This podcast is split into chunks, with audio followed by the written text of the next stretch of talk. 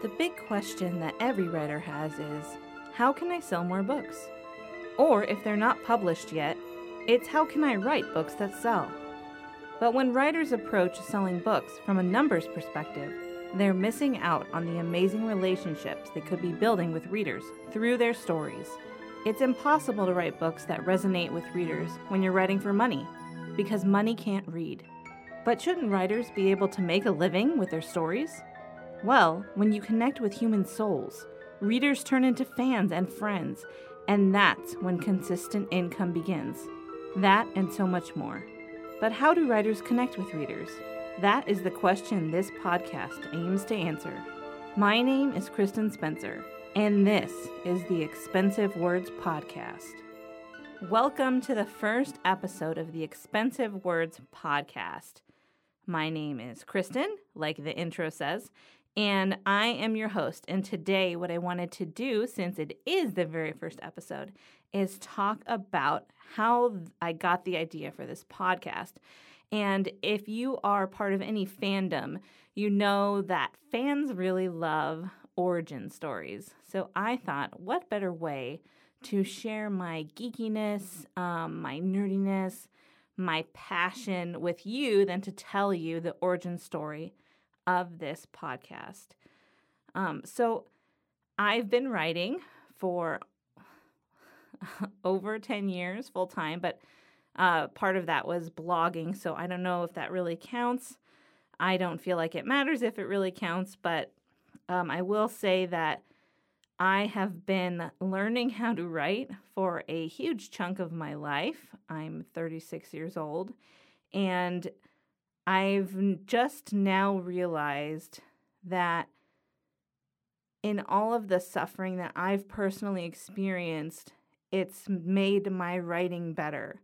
It's made any kind of art I create better. And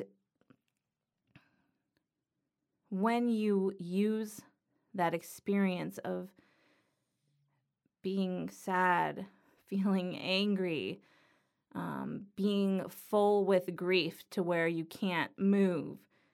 And you put those things in your art, in your writing specifically, it it changes the depth and it doesn't just change your experience in creating art, but it changes the experience of the people who are receiving that art. And in this case, that would be the amazing reader. And if you are not a writer, but you're a reader and you're listening to this show, I want to say welcome. You're in for a treat. If you care about stories at all, you're going to become a kindred spirit with me. And if you don't know what that means, you should go look it up because it's a, it's a book reference. Um, so today, I the first thing that I have on my list to talk about is Judy Blume. And if you don't know who Judy Blume is, She's really well known for her books about adolescence. And also, she's a champion against censorship in written works, which I love that about her. Um, but Judy Blume also happens to be the author of Tiger Eyes, which is a book that I read for seventh grade English. And I remember thinking, this is something that's really hard to write because it's really hard to read. And uh, last year, my mother in law, who is also a writer, she gifted me a masterclass subscription for a year. And Judy Blume has a masterclass. And in that masterclass, I'm sure you can hear the elation in my voice, but she talked about Tiger Eyes. And when she talked about Tiger Eyes, she started crying and she was talking about how in the book the protagonist has lost her father. That's not a spoiler, that happens right away in the book. And Judy shared that later on when she was rereading it, she realized that she had used writing that book to deal with the the fact that her own father had died. And there was all these emotions that she didn't really know she was expressing in the written word, but they came out and you know, she started crying, and I'm sitting on my couch watching the master class, reminiscing about being um, a 12 year old girl and all those complex emotions that I felt from her and the characters that made me cry. And she's crying for the characters, and I'm crying for the characters, but also, you know, I'm crying for her because she she's on there and she's talking about this book that is really special to me and it's really special to her and she says you know she starts crying and she says it's sad. And now i'm crying right now telling you about this and you know it's like a whole circle of emotion but don't those moments mean just a little bit more to us when we're sad or we feel that joy that doesn't come so easily and isn't always it doesn't always feel like it's there or when we have like those moments of success or we have those those moments of uh, falling on our faces in failure those moments stand out in our minds. And when we write or we make screenplays or we make teleplays or we paint or we draw or sculpt whatever else when we put those emotions into our art, into the the one thing that we were made to do, it means more. And my argument from this point forward is that when you use real things that matter to you, they matter to other people, and you're going to make fans that way. You're going to create relationships that way with readers. And that is the thing that we want, isn't it? When you spend yourself that way and you put these real experiences out there, you're going to affect people's lives. And I think that's the real reason to create. Uh, in the introduction, you heard me say that money can't read, and money can't read, and and I am a firm believer of that. I never want to write books for money now that I'm older and uh, I I'll be nice to myself and say wiser, but I've learned that you cannot write for money because you have to write for a person. You have to write for another soul and that's um, one of the big themes in this show is that we want stories that have soul. And I want stories that have soul. And I am the kind of person who wants to write to change the world. And when I first admitted that to myself a few months ago, I thought, oh, that's dumb. Have you ever done that where you're like, that that's too big. I can't I'm not gonna no, no, I I don't think that I should admit that to anyone, including myself. But that's the truth and I think that's probably one of the reasons that so far in my writing career I failed because um, and let me quantify what I mean by fail. I mean I haven't found a readership yet. Because I I wanted to write to bring things to people's attention who I thought they wanted to know these things. And so for a long time, I was writing Christian fiction books. And I am officially retired from writing any kind of Christian fiction because I realized that the readers didn't want me. And maybe that sounds harsh, and maybe that sounds like something that could break me, but honestly, it gave me a huge amount of freedom in realizing that the books that I'm writing right now don't have a customer. And that means that they can't do their thing. And that means that maybe I should write other books. But what I want to say to you is don't give up on writing books that will change the world because it's not just some abstract person out there that you're writing for. You know, I, like I said, I'm 36 and I've been through a lot of personal growth. And a lot of that growth came from reading stories that put me in the place that I could never be. Stories about race, stories about gender oppression, stories about like actual war, actual sacrifices that challenged my way of thinking so that I could burst out of my nationalistic American bubble and realize, hey, you know, I I am in a privileged group. Uh, I do need to change the way I think. I do need to learn to be more empathetic to people who are going through difficulties I can't imagine. And so, what I would tell you, my lovely listener, and I hope you feel like we're friends by now because I do. I would tell you don't don't resist writing those kinds of stories and we're going to talk about the difference between preaching at your reader and sharing with your reader. But I would say don't stop writing because there are stories that people haven't written yet that I need to read because I need to change more and I'm willing to change and I'm not the only one. And for past Kristen, what I would say to her is your heart is in the right place, but the audience doesn't want you, and that's okay. That's okay right now. They don't want you, but the stories that you want to tell because of the people that you've seen and what they've gone through and what you've gone through, those stories are still important and they're still valid. And I would challenge you to listen to what I'm telling younger Kristen.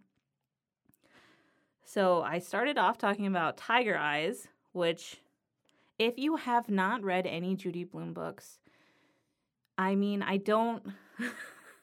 I'm going to give lots of impassioned recommendations because that's how I am.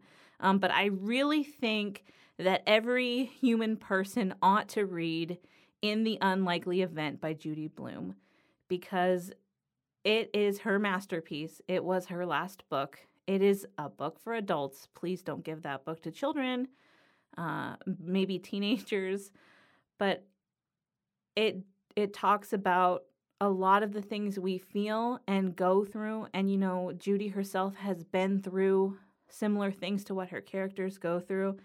Um, but I would say, please read it because it's great. It's so good.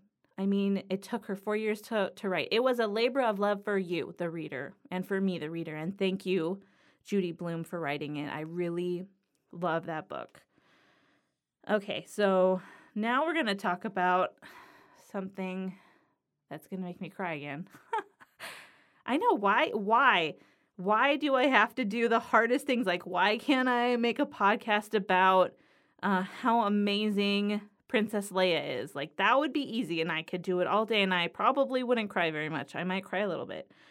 But um I want to talk about something that happened 2 years ago that changed everything for me.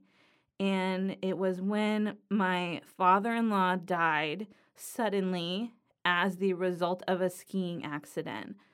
Um, my husband and I were living in Greece at that time, and we were very close with his father. Uh, I miss him so much. But I realized that after I took a break from writing, that I wanted to write about those feelings that I was having because that's how I process things. I, I wonder, you know, if if you're the same, if you process things by writing. And so I was writing a story that is still not published. I maybe will publish it soon. I don't know. Um, but it's a sci-fi romance, and in it, the main character's father has passed away, and I wrote it that way before this accident happened. But when I came back to it eight months later, I realized I want to talk about this more in this story. And so I did that and it changed the story. My editor was like, What happened to this? This is not what you told me it was going to be. And it made it rich. And I, I started using it as an example and using pieces from that and talking about it with other writers. And every time people were like, that was the most powerful part when you talked about your father in law and you talked about the story that, that that it inspired. And I realized, you know, those were my expensive words. Those were the words that came out while tears were coming out and snot was running down my face. And I was writing with a box of tissues. And they resonated with other people who have experienced loss. And if you have experienced loss, you know what I mean when I say this. If someone hasn't lost someone that's close to them, they say all kinds of things that let you know, oh, you don't know what this feels like. And it's uncomfortable for you that I'm talking about this very raw, open pain. And so you're just using dismissive comments to get away from talking about this painful thing. And some readers might be like that when they're reading your expensive words, but there will be other readers who know and they're journeying with you and they're rooting for you and for your characters and you're touching a part of their soul that needs to be ministered to, that needs to be addressed. And that is why I wanted to do this show. And that is why, of course, I write the stories that I write. And since we're talking about since we're talking about expensive words, I thought I would talk a little bit about my debut fantasy novel, Plunge into Darkness.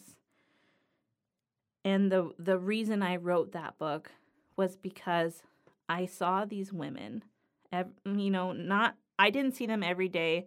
Sometimes I only saw them once or twice a week, but I watched them and they were they are real superheroes and when my husband and I were living in Greece, we worked with people who had been rescued out of human trafficking. And that means that they were learning how to have a job and have a life where their livelihood, their ability to make money and pay rent and buy their children food wasn't dependent upon them being used as an object anymore. And if you don't know anything about human trafficking, it's a lot more common than you think, and it's awful. And I'm really a big proponent against objectification, including pornography use, um, because it leads to high demand for this evil, just pure evil thing where, you know, there are customers who want to use other people as objects literally. And it's it's the ugliest thing. It's awful. But uh, so i watched these women adjust from living in a brothel to being on their own having to uh, work with an actual boss who didn't wield power over them. And they were really struggling and i thought why doesn't someone tell their story? And in that, I also thought I need to tell my story in observing them because there should be more people observing them and cheering for them and supporting them and letting them know that they are seen and their efforts are are noticed and that they are doing the their their best is good enough because a lot of times they struggle with basic things and they feel ashamed and they need someone to remind them that they don't have to feel ashamed anymore.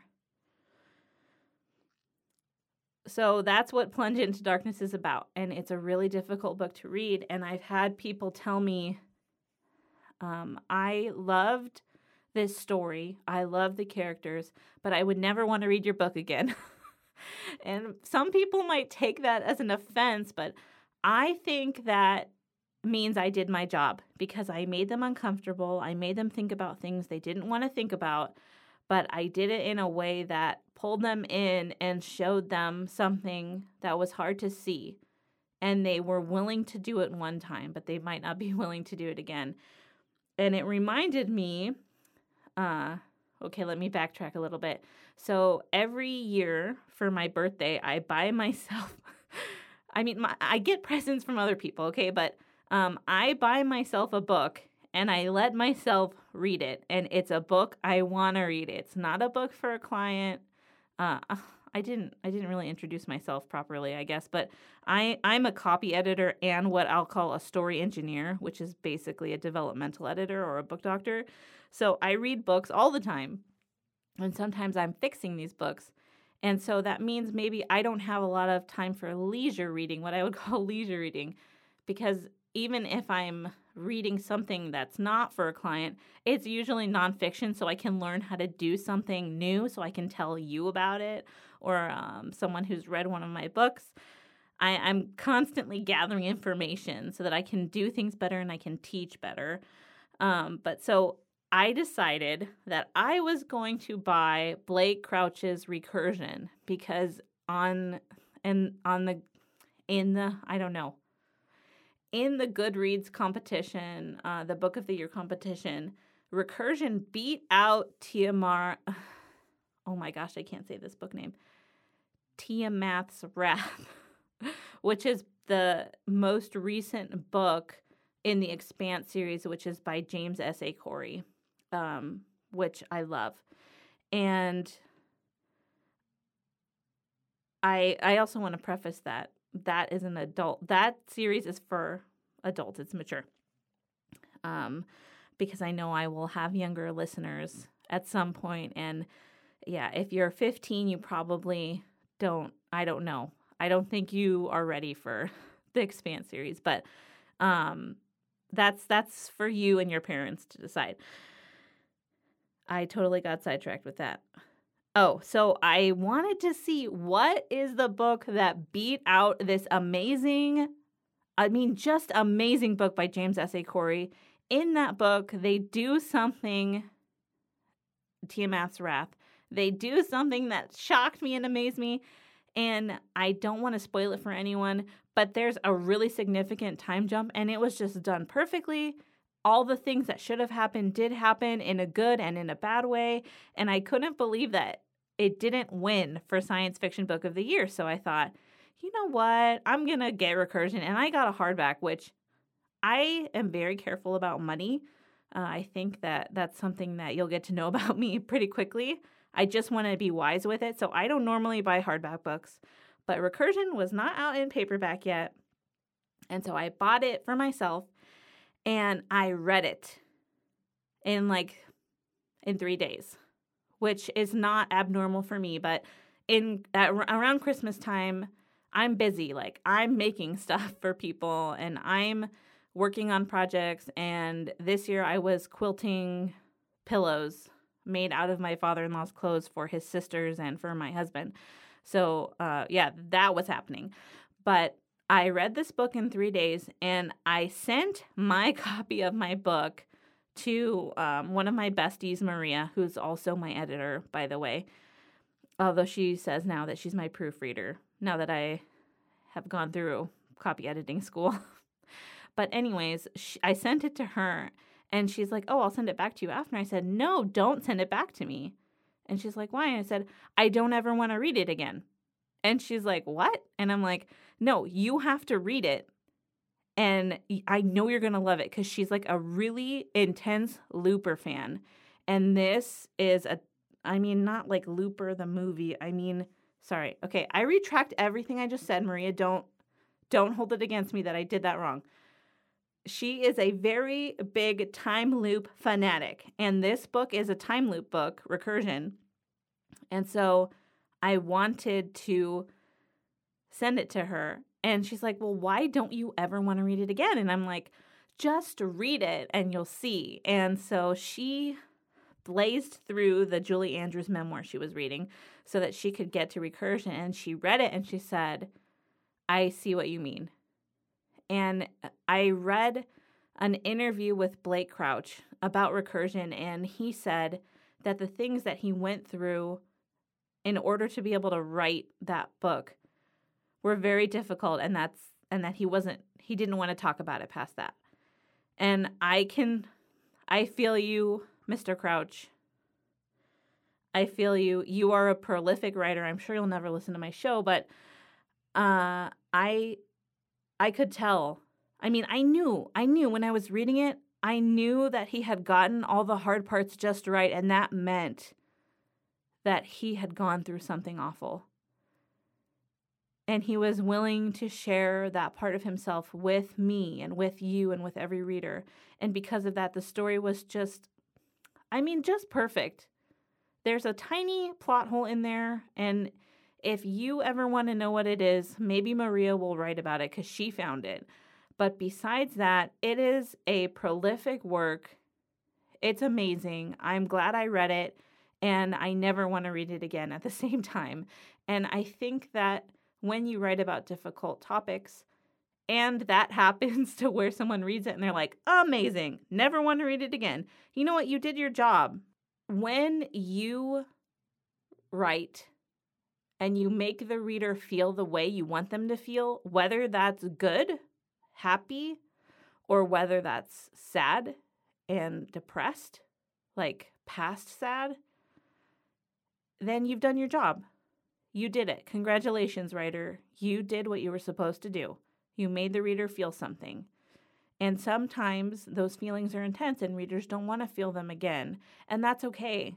That doesn't mean you failed. That doesn't mean that, you know, I just want to say this, and I hope that you will take this and value it for what it is. Not every book should be a perennial bestseller.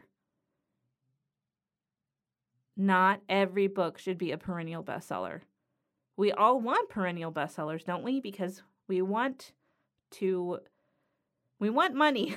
We want to be able to buy groceries. Right? I mean, right, it's not like we're like I want a private jet. No, we want to be able to buy groceries and to keep our electricity bills paid on time. And so we want perennial bestsellers because that guarantees that pretty much. But that is not why we write. That is not why people read. And sometimes there will be books that they touch you at one point in your life, and then you guys are not to stay friends. You're to both walk separate ways, and the book is happy, and you're happy, and that's okay. And there are perennial bestsellers that are written with expensive words, and the author has poured themselves out so that the reader can understand and experience those emotions and those experiences. But expensive words are good. Expensive words cost a lot, and they're not always going to transfer into book sales. However, I will make you this promise, and this is the point. This is the soul of this show. If you spend yourself and use expensive words in order to benefit your reader and to talk to their souls, you are going to earn fans. You are going to have loyal people in your life that will read any book you put out.